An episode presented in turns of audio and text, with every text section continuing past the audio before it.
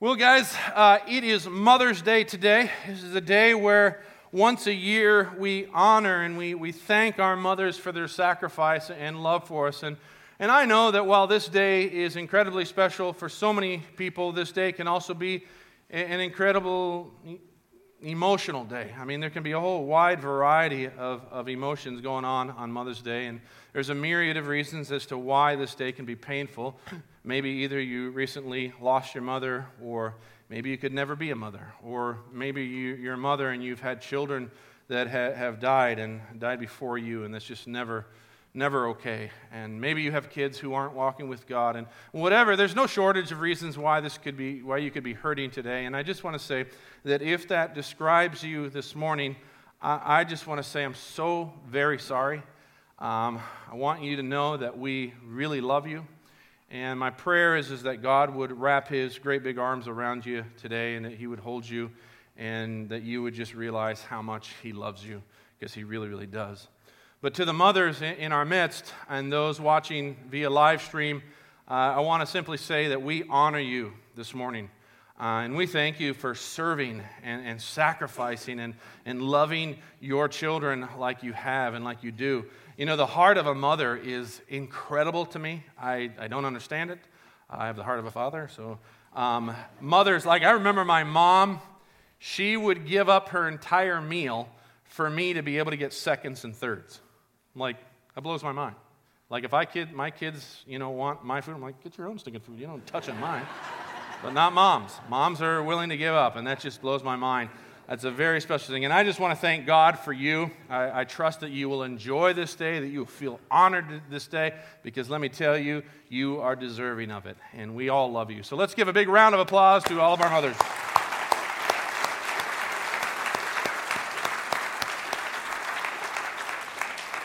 Now, I also want to say that when it comes to Mother's Day here at Whitestone, in the past, we had a tradition of singing a special song to the mothers at the end of the service. But unfortunately, too many people were offended by it, and so it was done away with last year. So I'm sorry about that. I know many of you liked it, and I got some emails and texts this week saying, you know, you better bring it on, or I'm going to threaten you, whatever, all this sort of stuff. And so I don't know the time when it, it, will ever come back or not, but I just want to apologize ahead of time. Please forgive us. We, we do have chocolates for you, though, after service, so hopefully that will make up for it. But uh, to begin with, as you know, uh, I was in Arizona for like 10 days uh, visiting my family, and I'm just going to say this I really missed you guys. Uh, I love my Whitestone family, and it's just not the same being in another church without you. And so I, I really missed you. And I want to take some time right now to thank Paul Jeffries and Doug Harper, who did an absolutely outstanding job of preaching while I was gone. Let's give them a big round of applause. But I tell you, it was, it was sure fun to watch via live stream. I felt like I could still be part of my Whitestone family uh, watching the live stream. And I want to take some time to just acknowledge the technical crew there in the back. Nobody sees them, but they do an amazing job of making sure everything's done well. So let's give them a round of applause. And you know what? You guys are so awesome. Just give yourselves a round of applause. That's, while we're at it, it's awesome. All right, we have been going through a series of on prayer since the beginning of this year. And uh, I mentioned how I still have a few things that I'm working through on prayer, some issues I'd like to talk about. But what I'm going to do is I'm going to save those for the month of June. I got three weeks in June that I want to talk about those things. Uh, and so today is going to be kind of like a one off sort of sermon. Uh, however, it does kind of have to do with prayer, so I'm going to keep it in the prayer series because I think it fits kind of well. But for some reason, over the last few weeks, I have been, this story has continually kept coming to mind. And uh, for some reason, I feel like God wants me to preach on this story for today. And, you know, being it's Mother's Day, I think it's always good to maybe preach a sermon that somehow touches on the hearts of mothers, but also affects all of us. And so, like I said, for some reason, this story just kept coming to mind. So I think God wants me to speak on it today. If you have your Bible, I want you turn, to turn to the book of Luke. I know what you're thinking. It's already going to be a great sermon because it's coming from the book of Luke. I get that. Uh, but turn to Luke chapter 10, verse 38. Okay, Luke chapter 10, verse 38. And I'm going to read this little short story. Okay, it's only five verses, little short story. says, As Jesus and his disciples were on their way, he came to a village where a woman named Martha opened her home to him. She had a sister called Mary who sat at the Lord's feet listening to what he said. But Martha was distracted by all the preparations that had to be done, uh, had to be made. And she came to him and asked, Lord, don't you care that my sister has left me to do the work all by myself? Tell her to help me. Martha, Martha, the Lord answered, You are worried and upset about many things, but only one thing is needed.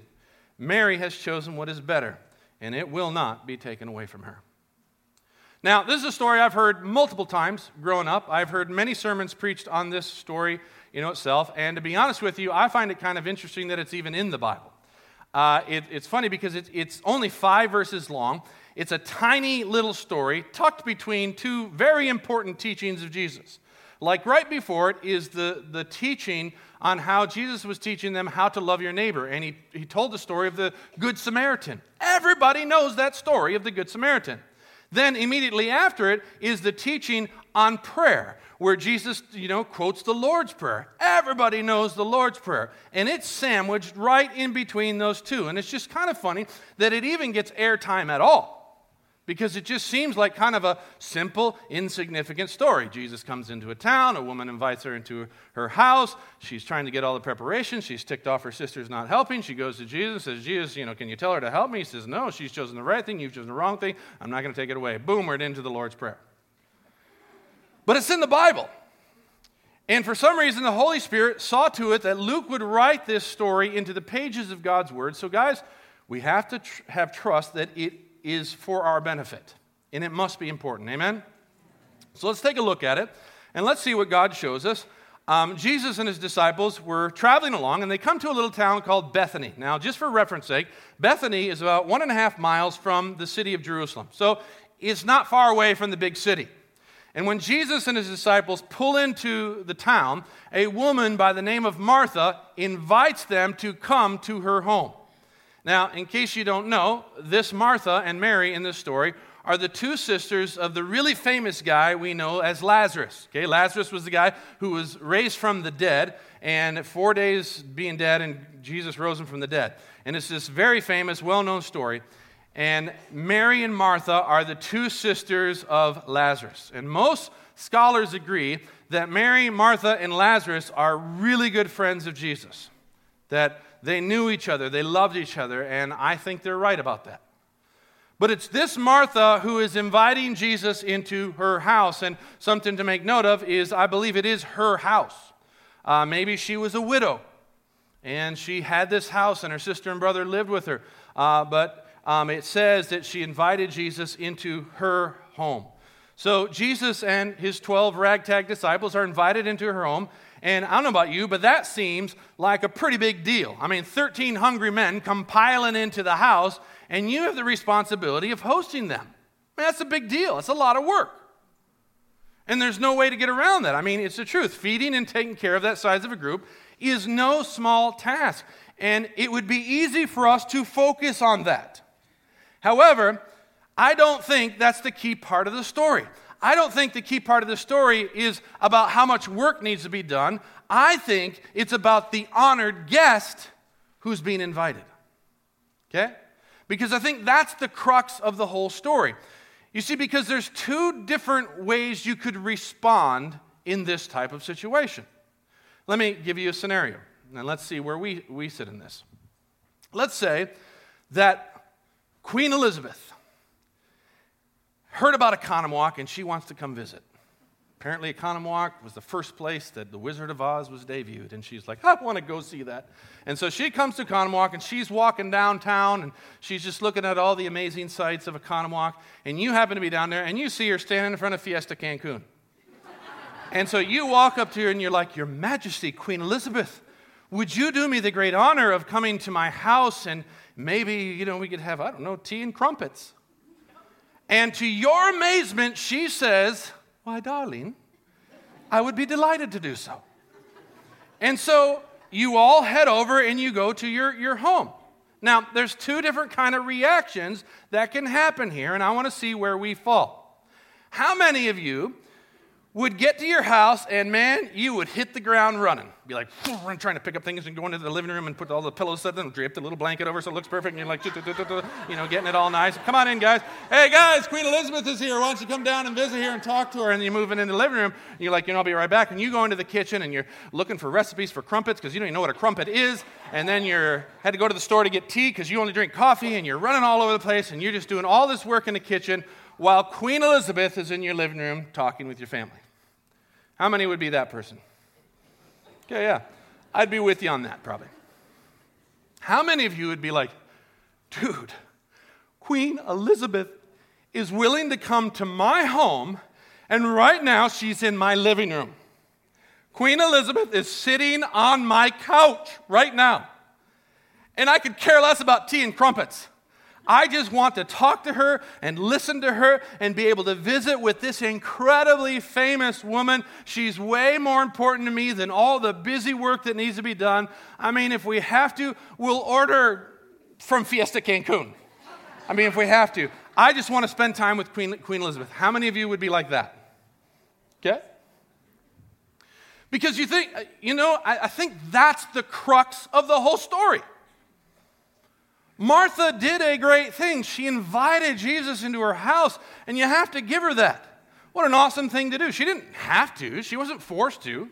No, she did it out of the goodness of her own heart. She loved Jesus. She knew Jesus loved her. They had a relationship.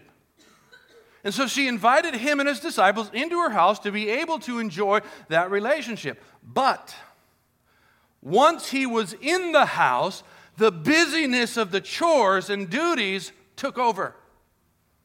And she became so consumed with the serving of Jesus that she forgot it was Jesus she was serving. See what I'm saying? Jesus was in her house. Jesus, the Son of God, the creator of the universe, who spoke the universe into existence, was sitting on her couch. Now, you might be saying, well, maybe Martha didn't really realize who he was. Maybe she, she didn't grasp who Jesus was. No, Martha knew who he was. Let me show you a verse in John. This is Martha speaking to Jesus, and look what she says. She goes, Yes, Lord, I believe that you are the Christ, the Son of God, who was come into the world who was to come into this world. Martha knew who Jesus was. She knew that he was the Son of God. But the busyness of the work caused her to lose sight of that. And when you lose sight of that, let me tell you, everything just falls apart. And this is a danger for all of us. You see, you can be doing the most important work of all, the most amazing Christian ministry work. I mean, you could be a missionary in Timbuktu you could be serving the needy and the poor and the homeless and the fatherless. You could be doing the most amazing godly work of all. But if you forget that it's Jesus you are serving, you're going to find yourself in a bad spot, in a place of darkness. And that's where Martha found herself. What started out as this great gesture of love, man, and just devotion to Jesus, it suddenly led to all this anxiety and concern for all that she had to do. Busyness took the place of Jesus. And guys, unfortunately, we can all tend to make that mistake. I don't know if you've ever noticed in your life how often we will invite Jesus into our everyday life, but then without thinking, we lose sight of him. And we instead start to focus on what's going on around us. We focus on the circumstance. And guys, it's great that we invite him into our everyday life. We love him, he loves us, we have a relationship with him. So that's a great thing to do. But without knowing it, we let the circumstance take preeminence. The worries and the anxieties and all the things that need to be done. They start to preoccupy our mind and they end up taking the front seat of our life, and Jesus gets shoved to the back seat. We forget that Jesus is right here with us. The creator of the universe is right here with us, and we lose sight of that. And guys, what often happens when we when circumstances start to take over and become our focus, anxiety sets in. And the next thing you know is that bitterness and resentment and all that can start to settle in. And what you're going to find is that you're going to start to compare yourself to other people. You're going to look down at others and resent them for not doing what you're doing. You're going to look down at them that they don't see the work that needs to be done. You're going to look down on them for not seeing how much you're having to do and they're not doing a thing. And very quickly we can become martyrs. No, no, no. You just sit there. It's fine. You just enjoy your little talk with Jesus. I'll go do everything. It's fine. I got it all. And inside, we're, we're just seething. You know what I'm talking about? We all have experienced that to some degree. We've all been there. Let me tell you something. Whenever you find yourself resenting others, it's a telltale sign that you've taken your eyes off of Jesus. It's just a giveaway. And the crazy thing about being in this kind of emotional state, which you're going to find, it's crazy, but we're going to try to start to drag others down with us. Once you lose sight of Jesus, you're going to try to drag other people's eyes off of Jesus too. Once you take your eyes off of Jesus and you start looking at the circumstance and the busyness of the task and the work and the lists and everything else that needs to be done, the natural outcome is that you're going to start to panic and worry and fret. And the next thing you will find yourself doing is trying to get everyone else around you to join you in your anxiety. Hey, God, look at this. Do you see what's going on here? Do you see what all could go wrong? Do you see how much there's to do? Don't you see this? Look at this circumstance here, people. Can't you see this? Whenever we take our eyes off of Jesus and place them on the circumstance, we run the risk of leading others into the same predicament. It becomes contagious. And you know, I can imagine Martha doing that. I can imagine Martha just walking up to Mary and saying, Mary, what are you nuts. Can't you see around? There's 13 hungry guys in here, and there's all this working together. You're sitting here just listening to Jesus. Get in there. You should be helping me, whatever. And her complaining to the disciples, like, guys, I don't know. I'm just doing this all by myself. You guys are just doing nothing. A bunch of lazy little dudes. And her freaking out. But you know what? As common as that may be, Martha didn't do that. And this is the part of the story that never gets talked about. I've heard a lot of sermons preached on this story, but I've never heard any person mention this. I want you to see this. Martha is very often seen as the bad guy in this story, the one with the bad attitude. And she often gets picked on. Mary's the good one. She chose the right thing. Not Martha. She made the bad choice. But I want you to notice something here. Yes, Martha is upset. Okay? Yes, she does have a bad attitude, and yes, her eyes are focused on the circumstance, and she's anxious about all her needs and all the things that need to get done and isn't getting done. So, yeah, she's not in a great spot right now, okay? She's got this bad attitude. But let me tell you, Whitestone, instead of running to Mary and chewing her out, and instead of running to the other disciples and complaining to them and dragging the whole group down, tell me who she goes to. She goes to Jesus. Martha doesn't rip into Mary, she doesn't rip into anyone. She goes right to Jesus with her hurt. And I don't know, but I commend Martha for that. Because you see, if prayer is dialoguing with God, then guys, we must learn to dialogue with Him about everything, even when we're upset. Martha did the right thing here. Because you know what? I think the opposite is way more common.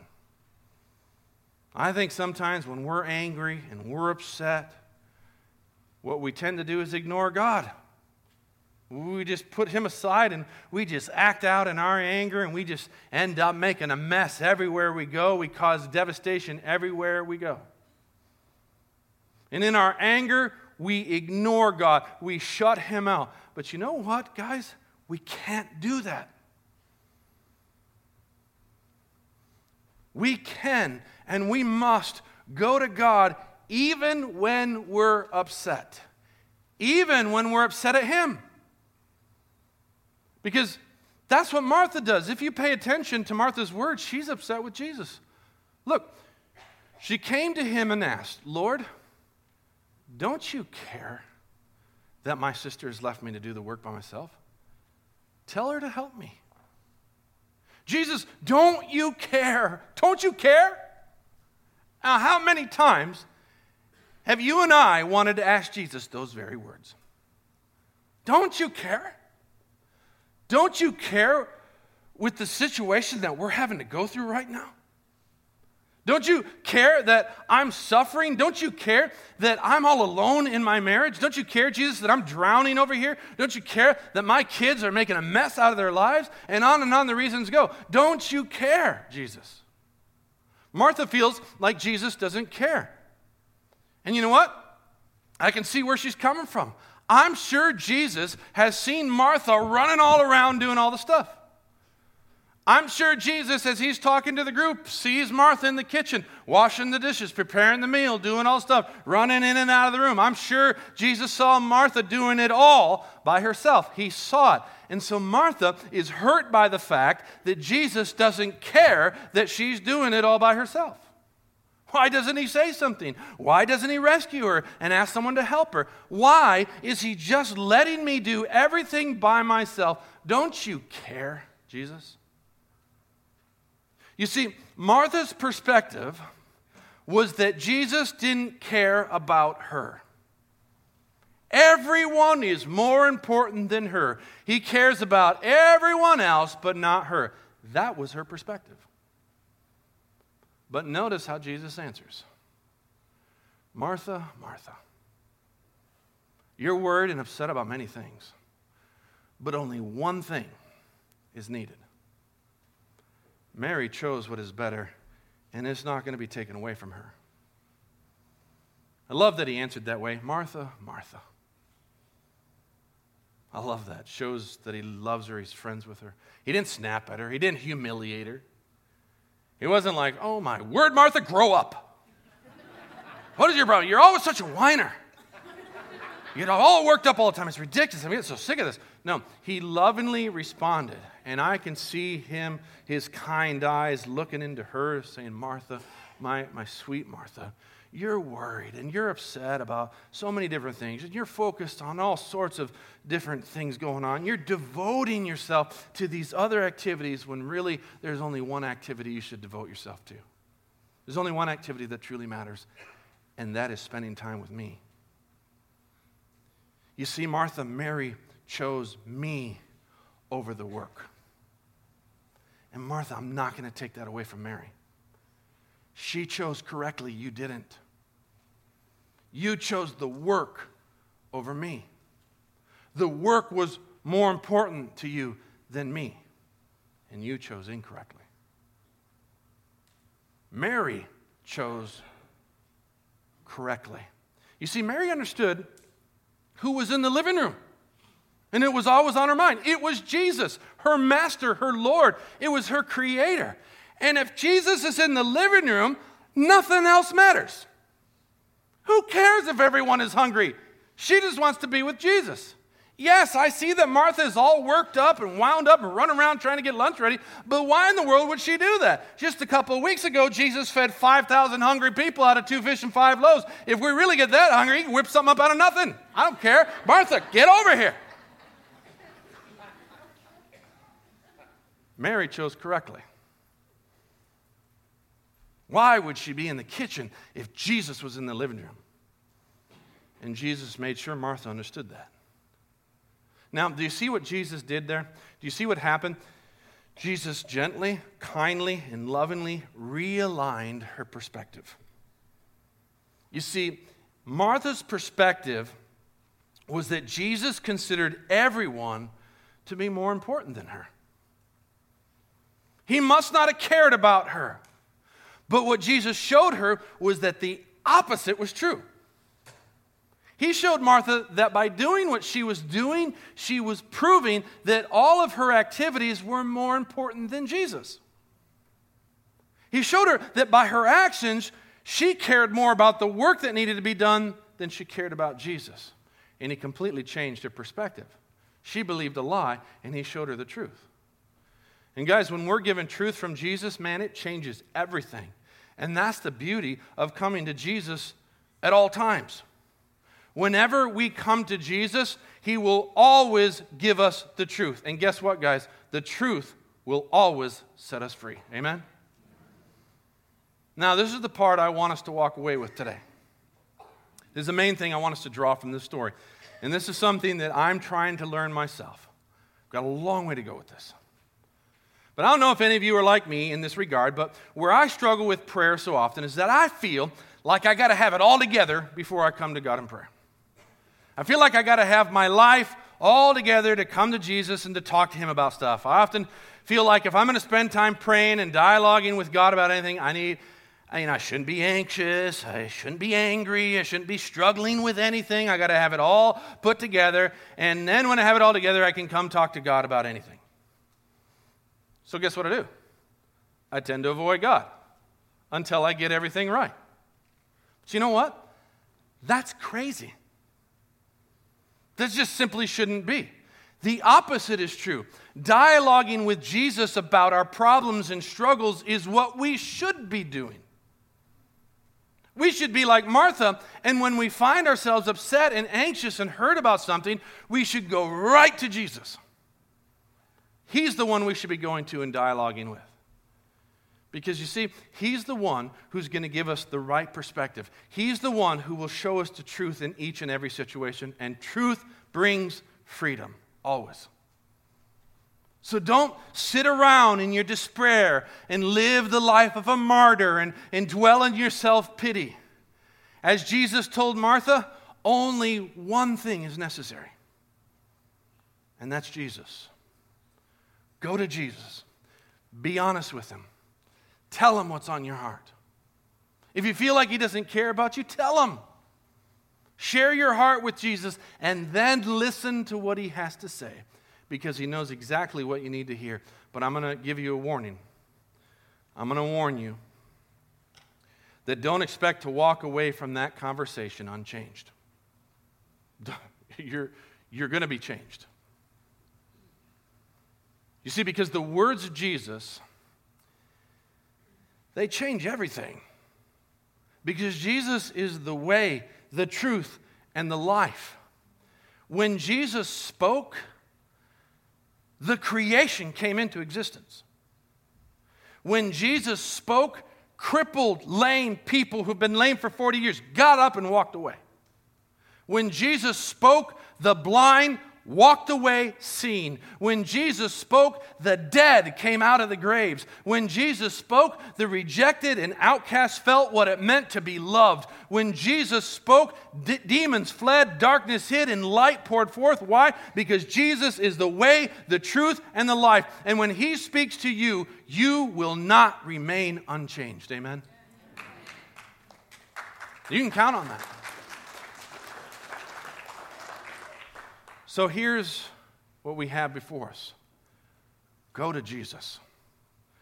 Choose the one thing that is necessary. Choose Jesus. Amen? Let me pray for you. Heavenly Father, I want to just thank you for this story. What an amazing, amazing story. And God, I know there's many of us in this room who, man, we, we want to invite you into our life, and we do, but man, we just get caught up with all the circumstances. And we're just, we're distracted. We put you in the back seat. And then, to make it worse, we, we find ourselves just feeling like, well, I can't come to you until I have it all together, and that just never seems to happen. And so we just, we leave you out of our life. And God, what a miserable life that is. May we see that there's only one thing necessary, and that's you. That's coming to you. And so I pray that on this day we might walk out of this room choosing to make that one thing that is necessary part of our everyday life all the time. And I pray this in the name of Jesus. Amen.